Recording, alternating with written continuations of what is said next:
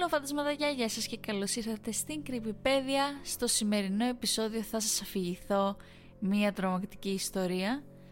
Δεν θα πω τίτλο, οπότε ας προχωρήσουμε απλώς και θα δείτε με τι έχει να κάνει. Οπότε χωρίς να χάσουμε χρόνο, ας ξεκινήσουμε. Το face game ή αλλιώς παιχνίδι προσώπου μπορεί να παιχτεί από 4 ή περισσότερα άτομα. Οι παίκτες πρέπει να ξεκινήσουν το παιχνίδι μόνοι τους στο απόλυτο σκοτάδι. Αν υπάρχουν πηγές φωτός ή παρατηρητές, το παιχνίδι θα αποτύχει. Αλλά το ίδιο το παιχνίδι είναι απλό. Οι παίκτες στέκονται σε έναν κύκλο με έναν παίκτη στο κέντρο. Ο παίκτη στο κέντρο ονομάζεται δικαστής ή αλλιώς κριτής. Οι παίκτες που σχηματίζουν το κύκλο ονομάζονται υποκριτές. Στο κέντρο του κύκλου ο κριτής περιστρέφεται αριστερόστροφα ενώ οι υποκριτές περιστρέφονται δεξιόστροφα γύρω του. Οι παίκτες συνεχίζουν να περιστρέφονται μέχρι ο κριτής να ανακοινώσει με δυνατή φωνή «Αναρωτιέμαι, αναρωτιέμαι, ποιανού το πρόσωπο θα βρω».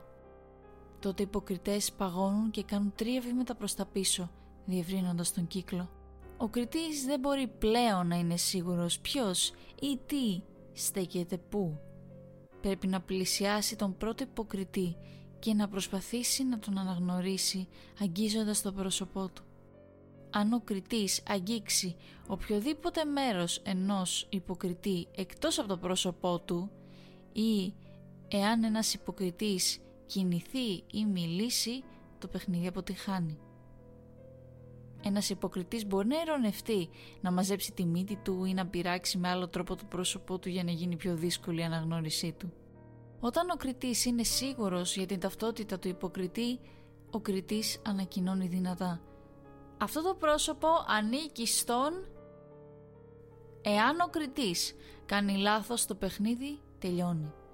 Διαφορετικά το παιχνίδι συνεχίζεται και ο κριτής πλησιάζει τον επόμενο υποκριτή. Αν ο κριτής αναγνωρίζει σωστά όλους τους υποκριτές, ο κριτής τότε κερδίζει το παιχνίδι και το παιχνίδι τελειώνει. Εάν ένας υποκριτής εξαπατήσει με επιτυχία τον κριτή, τότε οι υποκριτές κερδίζουν και το face game τελειώνει. Υπάρχει ωστόσο και ένα τρίτο πιθανό αποτέλεσμα. Κατά τη διάρκεια του face game είναι πιθανό ο κριτής να αγγίξει ένα πρόσωπο που δεν μπορεί να αναγνωρίσει. Ένα πρόσωπο που ανήκει σε κάποιον ή κάτι που δεν ήταν παρόν όταν ξεκίνησε το παιχνίδι. Ο outsider ή αλλιώς αυτός που είναι στην απέξω. Ο κριτής πρέπει να ασχοληθεί με την ησυχία του, με το πρόσωπο του outsider, φροντίζοντας να αγγίξει κάθε σημείο του προσώπου του. Δεν πρέπει να αποθαρρυνθεί ή να τρομάξει από τα δάκρυα, τις παράξενες προεξοχές ή πράγματα που στριφογυρίζουν κάτω από τη σάρκα του outsider. Ακόμα και αν ο outsider δαγκώσει τον κριτή, ή τον κάνει να ανατριχιάσει με οποιονδήποτε τρόπο, τότε ο κριτής πρέπει να συνεχίσει μέχρι να αγγίξει κάθε σημείο του προσώπου του outsider. Οι υποκριτές πρέπει να παραμείνουν στις θέσεις τους. Δεν πρέπει να κονηθούν ή να μιλήσουν ανεξάρτητα από τυχόν δυσάρεστες οσμές, αφύσικους ήχους ή αλλαγές στη θερμοκρασία που μπορεί να παράξει ο outsider. Όταν ο κριτής έχει αγγίξει πλήρως κάθε σημείο του προσώπου του outsider πρέπει να ανακοινώσει δυνατά «Δεν ξέρω σε ποιον ανήκει αυτό το πρόσωπο αλλά σίγουρα είναι το πιο όμορφο πρόσωπο από όλα». Στη συνέχεια ο outsider πρέπει να εξαφανιστεί και έτσι το face game τελειώνει.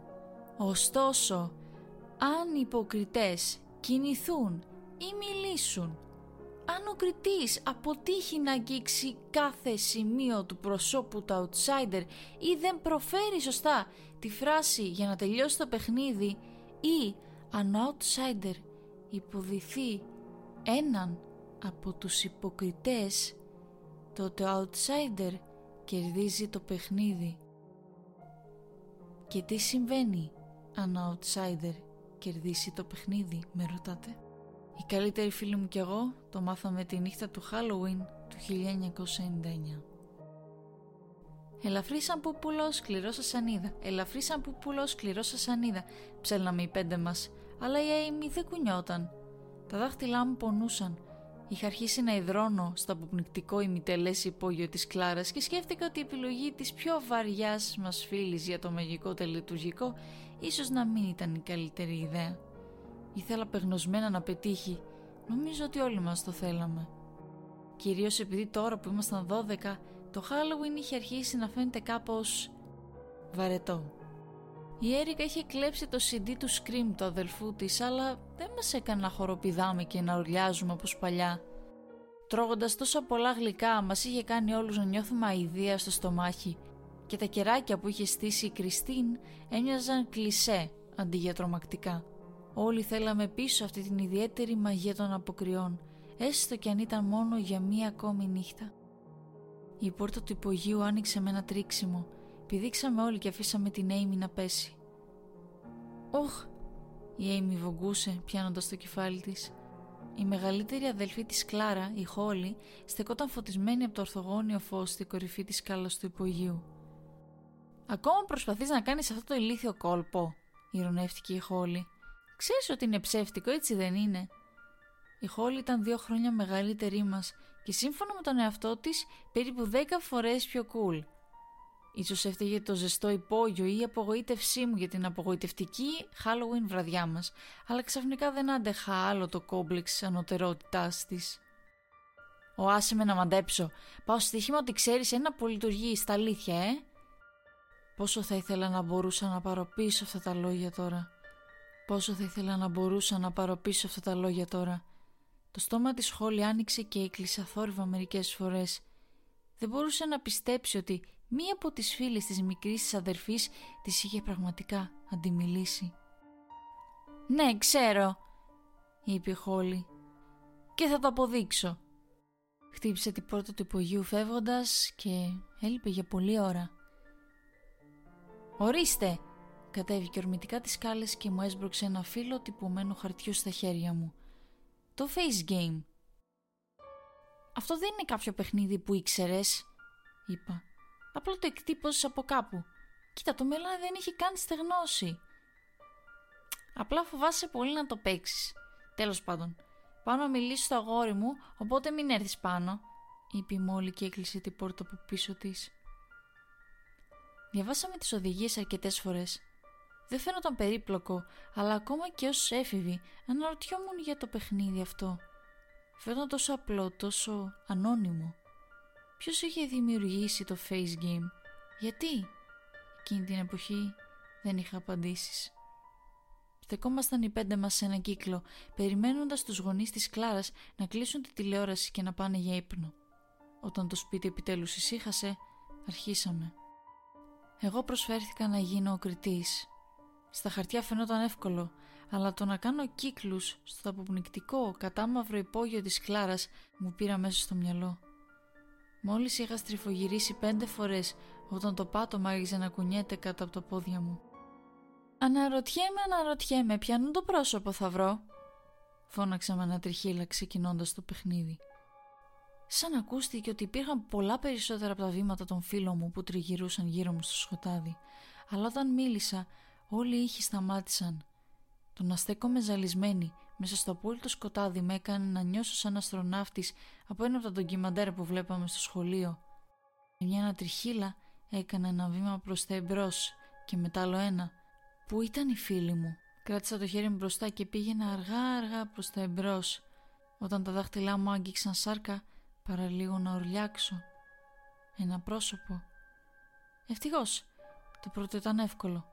Ήταν ένα στρογγυλό πρόσωπο με μαλακά παχουλόμορφα χαρακτηριστικά, σαν να μην έφτανε αυτό, δεν υπήρχε ούτε μια σταγόνα υδρότα πάνω του. Αυτό σήμαινε ότι μπορούσε να ανήκει μόνο στην Έιμη. Το κορίτσι προσπαθούσαμε να σηκώσουμε με το και καλά ξόρκι μας. Έψαξα γύρω από το πρόσωπό της για να σιγουρευτώ και μετά φώναξα «Αυτό το πρόσωπο ανήκει στην Έιμη Μακέιντ». Άκουσε την Έιμη να αναστενάζει με ανακούφιση. Κανείς άλλος δεν μίλησε. Το παιχνίδι θα συνεχιζόταν. Το επόμενο πρόσωπο ήταν κοκαλιάρικο. Όποιος κι αν ήταν, δεν ήθελε να μου κάνει τη ζωή εύκολη. Τσαλάκωσε τόσο πολύ τη μύτη και τα χείλη του με μορφασμούς που για μια τρομακτική στιγμή νόμιζα ότι άγγιζε τον outsider που περιγράφουν οι κανόνες. Αλλά μετά συνειδητοποίησα ότι ό,τι και αν άγγιζα έκοβε τα φρύδια του και χρησιμοποιούσε σαμπουάν φράουλας. Μόνο ένα άτομο που ήξερε ήταν τόσο μεγάλος μπελάς. Αυτό το πρόσωπο ανήκει στην Κλάρα Σίμονς. «Λάθος!» η Κριστίν γέλασε. Η Κέλση άναψε ξανά τα φώτα. Στεκόμουν μπροστά στη Κριστίν. Η Κλάρα την ακολουθούσε στον κύκλο. Το σκοτάδι με είχε κάνει πιο ευαίσθητη στη μυρωδιά, υποθέτω. Και εκτός αυτού σκέφτηκα ότι μόνο η Κλάρα θα προσπαθούσε να μου βάλει τρικλοποδιά. Είχα ξεχάσει πόσο ύπουλη μπορούσε να γίνει η Κριστίν. Και έτσι οι φίλοι μου, οι υποκριτές, είχαν κερδίσει το face game. Ένιωσα τα μάγουλά μου να καίνε. Το ηλίθιο παιχνίδι της σχόλη ήταν πιο δύσκολο από ό,τι νόμιζα. Κι εγώ έμοιαζα και ένιωθα σαν ηλίθια. Ήμουν θυμωμένη μαζί τους, αλλά ακόμα πιο θυμωμένη με τον εαυτό μου. Λοιπόν, αφού κέρδισες Κριστίν, γιατί δεν είσαι εσύ επόμενος κριτής, την προκάλεσα. Η Κριστίν απλώς σήκωσε τους ώμους. Συνειδητοποίησα ότι κανένας από τους άλλους δεν καταλάβαινε γιατί ήμουν τόσο θυμωμένη. Δεν καταλάβαιναν την ένταση και τον φόβο που έφερνε το να ισοκριτείς. Αυτή η περίεργη αίσθηση του να αγγίζεις ένα ξαφνικά άγνωστο πρόσωπο στο σκοτάδι. Πριν το καταλάβω, τα φώτα έσβησαν και αρχίσαμε να περιστρεφόμαστε. Δεν ξέρω αν η Κριστίν είχε μεγαλύτερη αντοχή στη ζαλάδα ή αν ήθελε απλώς να κάνει επίδειξη, αλλά στριφογύριζε για κάτι που έμοιαζε με ονειότητα. Οι καραμέλες στριφογύριζαν αειδιαστικά στο στομάχι μου και αναρωτιόμουν τι θα συνέβαινε αν κάποιος λιποθυμούσε κατά τη διάρκεια του face game. Αναρωτιέμαι, αναρωτιέμαι, ποιανού πρόσωπο θα βρω. Η Κριστίνα αναστέναξε με τραγουδιστή φωνή. Εμείς παγώσαμε. Αφού κάναμε τρία βήματα πίσω, επέστρεψε αυτό το συνέστημα. Η αίσθηση ότι είμαστε μόνοι στο σύμπαν. Δεν μπορούσα να κάνω τίποτα άλλο από το να περιμένω τα χέρια να αγγίξουν το πρόσωπό μου. Άκουσα πόδια να περπατούν. Αυτό το πρόσωπο ανήκει στην Κλάρα Σίμονς. Η Κλάρα αναφώνησε και η Κριστίν προχώρησε. Της πήρε μόλις δύο λεπτά για να αναγνωρίσει τον επόμενο υποκριτή. Αυτό το πρόσωπο ανήκει στην Έρικα Μος. Η Κριστίν κίνονταν γρήγορα, ίσως πολύ γρήγορα. Άκουσα τα αβέβαια βήματά της καθώς παραλίγο να βγει έξω από τον κύκλο και αναγκάστηκε να γυρίσει πίσω ψηλαφώντας το δρόμο της μες στο σκοτάδι όπως ακριβώς είχα κάνει κι εγώ. Ξαφνικά η Κριστίνα αγκομαχούσε. Μετά σιωπή. Γιατί άργησε τόσο πολύ; Και από πότε το υπόγειο της Κλάρα είχε γίνει τόσο κρύο; Ανατρίχιασα. Αν δεν ήταν το απόλυτο σκοτάδι μου σίγουρη ότι θα μπορούσα να δω την αναπνοή μου. Μια άσχημη μυρωδιά σαν σάπια αυγά εισέβαλε στα ρουθούνια μου. Κάτι δεν πήγαινε καλά. Ήθελα πεγνωσμένα να ρωτήσω τη Κριστίν τι συνέβαινε κι όμως... Αν ένας υποκριτής κινηθεί ή μιλήσει, ο outsider κερδίζει το παιχνίδι. Άκουσα έναν ήχο, ακολουθούμενο από έναν άλλον, πιο αναγνωρίσιμο, το κλάμα της Κριστίν. Δεν ξέρω ποιανού είναι αυτό το πρόσωπο. Η Κριστίνα έκλαιγε με λιγμούς τώρα. Α, αλλά σίγουρα είναι το πιο όμορφο. Δεν άντεξα άλλο. Δεν με νοιάζει τι θα συνέβαινε μετά το τέλος του παιχνιδιού, αλλά έπρεπε να σταματήσει. Περπάτησα μπροστά στο πόλι του σκοτάδι, ψάχνοντας για το διακόπτη του φωτός. Έπρεπε να γλιστρήσω πάνω σε σακούλες φασολιών και περιτυλίγματα καραμελών ή να χτυπήσω στα έπιπλα του υπογείου, αλλά έπρεπε να είχα βρει τις σκάλες. Αλλά το σκοτάδι φαινόταν να συνεχίζεται για πάντα. «Κλάρα» «Κριστίν» ρώτησα νευρικά. Καμία απάντηση. Ήταν σαν να είχαν καταπιεί τα λόγια μου. Τύλιξα τα χέρια μου γύρω από τον εαυτό μου ενάντια στην παγωνιά, αλλά ήταν ανώφελο. Το κρύο διείσδιε μέχρι το κόκαλο. Όταν κράτησα το σαγόνι μου για να σταματήσω τα δόντια μου από το να τρίζουν, νόμιζα σίγουρα ότι άκουγα κάποιον να ουρλιάζει, αλλά μου φάνηκε πολύ μακριά. Όσο μακριά και αν περπατούσα προς τα εμπρός ή προς τα πίσω, δεν μπορούσα να φτάσω τον τοίχο του υπογείου. Γονάτισα και άγγιξα το πάτωμα. Αντί για το χαλί της Κλάρας, άγγιξα κάτι κρύο και λίο, σαν πάγο. «Είναι... είναι κανείς εκεί» φώναξα.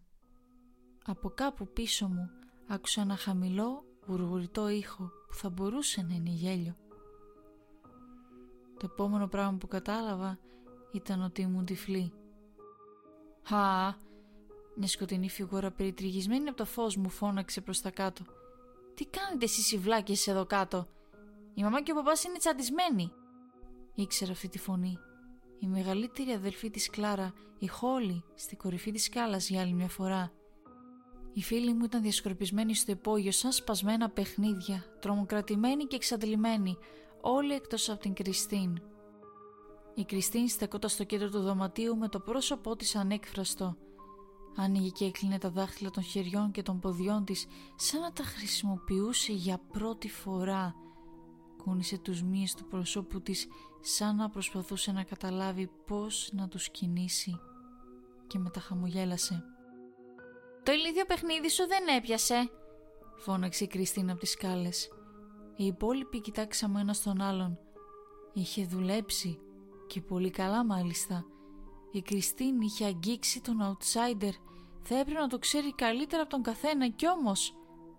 Φυσικά και δεν δούλεψε. Η Χόλη γούρλωσε τα μάτια της. Απλώς το εκτύπωσα από κάποιον πίνακα μηνυμάτων για να μην με ενοχλείτε εσείς χαμένοι τόσο όσο μιλούσα με τον Μπράντον. Δεν το αρέσεις καν, είπε ξεκάθαρη η Κριστίν. Τι; Τα μάτια της Χόλη άνοιξαν διάπλατα. Γιατί δεν ρωτάς τον Μπράντον τι έκανε με την Σέλι Σπάισερ στο πάρτι της Άλεξ Χόφελντ για τον ερχομό του σχολείου, ηρωνεύτηκε η Κριστίν. Πώς το ξέρεις αυτό, η Χόλη τράβλησε. Τέλος πάντων, ο Μπράντον δεν πήγε καν. Μου το είπε. Δεν ήταν όμως αυτό που είπε στην Σέλη. Ρώτα τον, θα δεις. Χωρίς άλλη λέξη, η Χόλη χτύπησε την πόρτα. Όλοι κοιτάξαμε επίμονα. «Τι» η Κριστίν σήκωσε τους ώμους εξετάζοντας τα νύχια της. «Η Χόλη Σίμονς είναι σκύλα». «Τι άξιζε» «Τι σου συνέβη» ρώτησα. Μη μου πεις ότι μιλάς ακόμα για εκείνο το ηλίθιο παιχνίδι, ξεφούρνησε η Κριστή. Λίγο πριν. Πριν όλα γίνουν περίεργα. Βρήκες τον outsider έτσι δεν είναι. Σε άκουσα. Μα σίγουρα είναι το πιο όμορφο. Μη μου πεις ότι όντως το πίστεψες αυτό. Γέλασε η Κριστίν. Εγώ απλά σε δούλευα. Είσαι ακόμα τόσο μωρό. Θέλω να πω, κανένας από τους υπόλοιπους δεν φοβήθηκε. Σωστά; Μία προς μία η καθεμία από τις φίλες μου κούνησαν το κεφάλι τους. Δεν μπορούσα να το πιστέψω. Είχα δει πόσο μπερδεμένες και φοβισμένες ήταν όταν το παιχνίδι επιτέλους τελείωσε. Ήξερα ότι, όπως και εγώ, έτρεμαν και ήταν χαμένες, παγιδευμένες σε εκείνο το κρύο σκοτεινό μέρος. Ένιωσα προδομένη αλλά δεν μπορούσα να τις κατηγορήσω. Νομίζω ότι σε ένα βαθύτερο επίπεδο ήξερα ήδη την αλήθεια. Η αληθινή Κριστίν είχε φύγει για πάντα, παγιδευμένη σε αυτή την παγωμένη άβυσο και ίσως ακόμα προορισμένη να γίνει η ίδια outsider. Το πράγμα που είχε επιστρέψει μέσα στο κέλι φως της ήταν κάτι εντελώς διαφορετικό. Ένας outsider και δεν είχε κανένα πρόβλημα να στρέψει τους φίλους μου εναντίον μου. Ήμασταν μικροί, ευπηρέαστοι και για να είμαι ειλικρινής φοβόμασταν αυτό που είχε γίνει στη Κριστίν Καθ' όλη τη διάρκεια του φθινοπόρου και μέσα στο χειμώνα η Κριστίν με ακολουθούσε.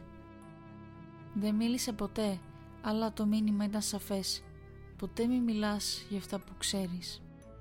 Μόλις βεβαιώθηκε για τη σιωπή μου, η Κριστίν ή το πράγμα που ήταν μέσα της άρχισε να ασχολείται με την αγαπημένη του ασχολία, να καταστρέφει τις ζωές των ανθρώπων γύρω της. Οι γονείς της χώρισαν λέγοντας ότι υπήρχαν απλώς γεφύρωτες διαφορές, αλλά ήξερα τον πραγματικό λόγο. Ήθελαν να ξεφύγουν από την κόρη τους, ήθελαν να φύγουν από τον outsider. Με τον καιρό, τα σαδιστικά παιχνίδια της έδιωξαν την Κέλση και την Έρικα. Έγιναν οι νέοι της στόχοι και ο τρόπος που τις πείραζε καθ' όλη τη διάρκεια του λυκείου, απλώς δεν υπάρχουν λόγια. Όσοι έμειναν κοντά της δεν ήταν τόσο τυχεροί έκανε την Κλάρα να εθιστεί σε ουσίες και η Έιμι σκοτώθηκε σε αυτοκινητιστικό δυστύχημα όταν η Κριστίν της εκβίασε να οδηγήσει μεθυσμένη τη νύχτα του χορού αποφύτησης. Μερικές φορές τελείωνε γρήγορα, μερικές φορές τραβούσε για χρόνια, αλλά η Κριστίν πάντα αποσπούσε κάθε σταγόνα πόνο που μπορούσε από τους ανθρώπους γύρω της πριν τους πετάξει. Για αυτήν ή γι' αυτό, το να υποφέρει κανείς έμοιαζε να είναι ένα είδος παιχνιδιού. Συνήθως κρατούσα αποστάσεις από τα κουτσομπολιά. αλλά στην περίπτωση της Κριστίν ήταν σαν να ήμουν θεατής μιας φρικτής καταστροφής. Δεν μπορούσα να κοιτάξω αλλού. Τελικά κατέληξε στη φυλακή. Όμως, δεδομένη της αγάπης της για τα σκληρά παιχνίδια, την χειραγώγηση και τον έλεγχο, είμαι σίγουρη ότι απολάμβανε κάθε λεπτό. Συνάντησα τυχαία έναν από τους υπαλλήλους που δούλευαν στη μονάδα της λίγα χρόνια αργότερα. Το όνομά του ήταν Μάρκ. Είχε πάει στο γυμνάσιο μαζί με την Κριστίν και εμένα και όπως κι εγώ τον είχε πλέον τρομοκρατήσει. Παρατήρησα έναν γύψο στο αριστερό του χέρι. Βασικά κυβερνάει την πτέρυγα των κελιών. Όλοι οι κρατούμενοι τη φοβούνται. Το ίδιο και οι φύλακες. Θα έπρεπε να ακούσεις τις ιστορίες που λένε οι αστυνομικοί, αυτοί που τη συνέλαβαν αρχικά. Είπαν ότι σερνόνταν στους τοίχου σαν καταραμένη αράχνη, και αυτό δεν είναι το χειρότερο. Στεκόμασταν στο διάδρομο ενός πολυσύχναστου σούπερ μάρκετ, αλλά ξαφνικά νιώσα κρύο και μόνη, όπως είχα νιώσει όταν παίξαμε το παιχνίδι. Ο Μάρκ κοίταξε πάνω από τον ώμο του πριν συνεχίσει. Το χειρότερο είναι το πώς χειραγωγεί τους ανθρώπους. Καταλαβαίνεις τι εννοώ. Σκέφτηκα την Έρικα με το κεφάλι στη τουαλέτα του γυμνασίου, την Κλάρα με μια βελόνα στο χέρι, το χέρι της Έιμι να κρέμεται από την πόρτα ενός αυτοκινήτου τυλιγμένο από ένα δέντρο. Τις προάλλες την πιάσαμε σε μια διαποθήκη με κάποιους άλλους κρατούμενους. Όλα τα φώτα ήταν σβηστά και έπαιζε κάποιο παιχνίδι. Ανατρίχησα. Ο Μάρκ συνέχισε. Τη βάλαμε στην απομόνωση μετά από αυτό και η απομόνωση τους πάει όλους. Έχω δει τους πιο σκληρούς γκάγκστερ και τους πιο ψυχοτικούς δολοφόνους να κλαίνε σαν μωρά μετά από λίγες μέρες της απομόνωσης. Αλλά όχι εκείνη. Όχι η Κριστίν. Την βλέπαμε στη κάμερα να κοιτάζει απλά το κενό. Ο Μάρκ έβαψε να μιλάει. Καθάρισε το λαιμό του. Συγγνώμη αν φαίνομαι λίγο φρικαρισμένος από αυτό, απλώς ήμουν ένας από τους διοικητές που διέκοψαν το όποιο παιχνίδι έπαιζαν. Και όταν άναψαν τα φώτα θα ορκιζόμουν ότι είδα κάτι σκοτεινό και φρικτό να στέκεται στο κύκλο μαζί με τους υπόλοιπους. Ξαφανίστηκε αμέσως και μετά, λοιπόν, μετά προσπάθησα να βάλω χειροπέδι στη Κριστίν και μου έσπασε το καρπό σαν καταραμένο κλαδί. Έκανε μια χειρονομία προς το χέρι του. Κοίτα, μην το πεις σε πολλούς ανθρώπους στην πόλη αυτό, εντάξει; Δεν θέλω να νομίζουν ότι φοβάμαι ένα κορίτσι από το Λύκειο. Αλλά ήταν φοβισμένος. Και οι δύο φοβόμασταν, ειδικά αφού του είπα τη δική μου πλευρά της ιστορίας. Ο Μάρκ με πίστεψε και παρακολουθήσαμε την Κριστίν όσο καλύτερα μπορούσαμε αλλά αφού βγήκε από τη φυλακή, τα έχνη της χάθηκαν. Έχουν περάσει μόνο λίγες εβδομάδες τώρα, αλλά έχω παρατηρήσει μια ανησυχητική τάση. Όλο και περισσότεροι άνθρωποι φαίνεται να μιλούν για το face game. Όταν οι φίλοι μου και εγώ παίζαμε το face game, ήταν απλώς μια ανώνυμη εκτύπωση από ένα διαδικτυακό chatroom. Τώρα φαινόταν να εμφανίζεται παντού, σε viral βίντεο, σε συζητήσεις των παιδιών που γυρνούσαν από το σχολείο. Ο Μάρκ βρήκε ακόμη και τους κανόνες του face game κολλημένους σε ένα τηλεφωνικό στήλο κοντά στο σπίτι του. Αυτό μπορεί να σημαίνει μόνο ένα πράγμα. Ο outsider που φοράει το δέρμα της Κριστίν διαδίδει το παιχνίδι. Μήπως προσπαθεί να φέρει κι άλλους του είδους του στον κόσμο μας ή να βρει τον δρόμο του πίσω από εκεί που ήρθε; Δεν έχω απαντήσεις αλλά όταν περπατάω στους δρόμους της παλιάς μου γειτονιάς, κοιτάζοντας τις χαρούμενες εκφράσεις των οικογενειών που βγαίνουν για μια φθινοπορεινή βραδινή βόλτα, ακούω μια τραγουδιστή φωνή να επαναλαμβάνεται στο μυαλό μου. Αναρωτιέμαι, αναρωτιέμαι, ποιανό το πρόσωπο θα βρω. Και η ιστορία φαντασματάκια φτάνει στο τέλος της. Ελπίζω να σας άρεσε και να σας φάνηκε ενδιαφέρουσα. Αν θέλετε να με βρείτε στο Instagram πατήστε παπάκι κρυμπιπέδια και άμα θέλετε να βάλετε κάποια αξιολόγηση σε περίπτωση που ακούτε από το Spotify, το podcast αυτό. Θα ήθελα να σας ευχαριστήσω πάρα πολύ που καθίσατε και το ακούσατε μέχρι το τέλος. Ε, και ναι, υποθέτω θα τα πούμε την επόμενη Παρασκευή σε ένα νέο επεισόδιο της Κρυμπιπέδια και μέχρι τότε να είστε καλά και να προσέχετε. Bye bye!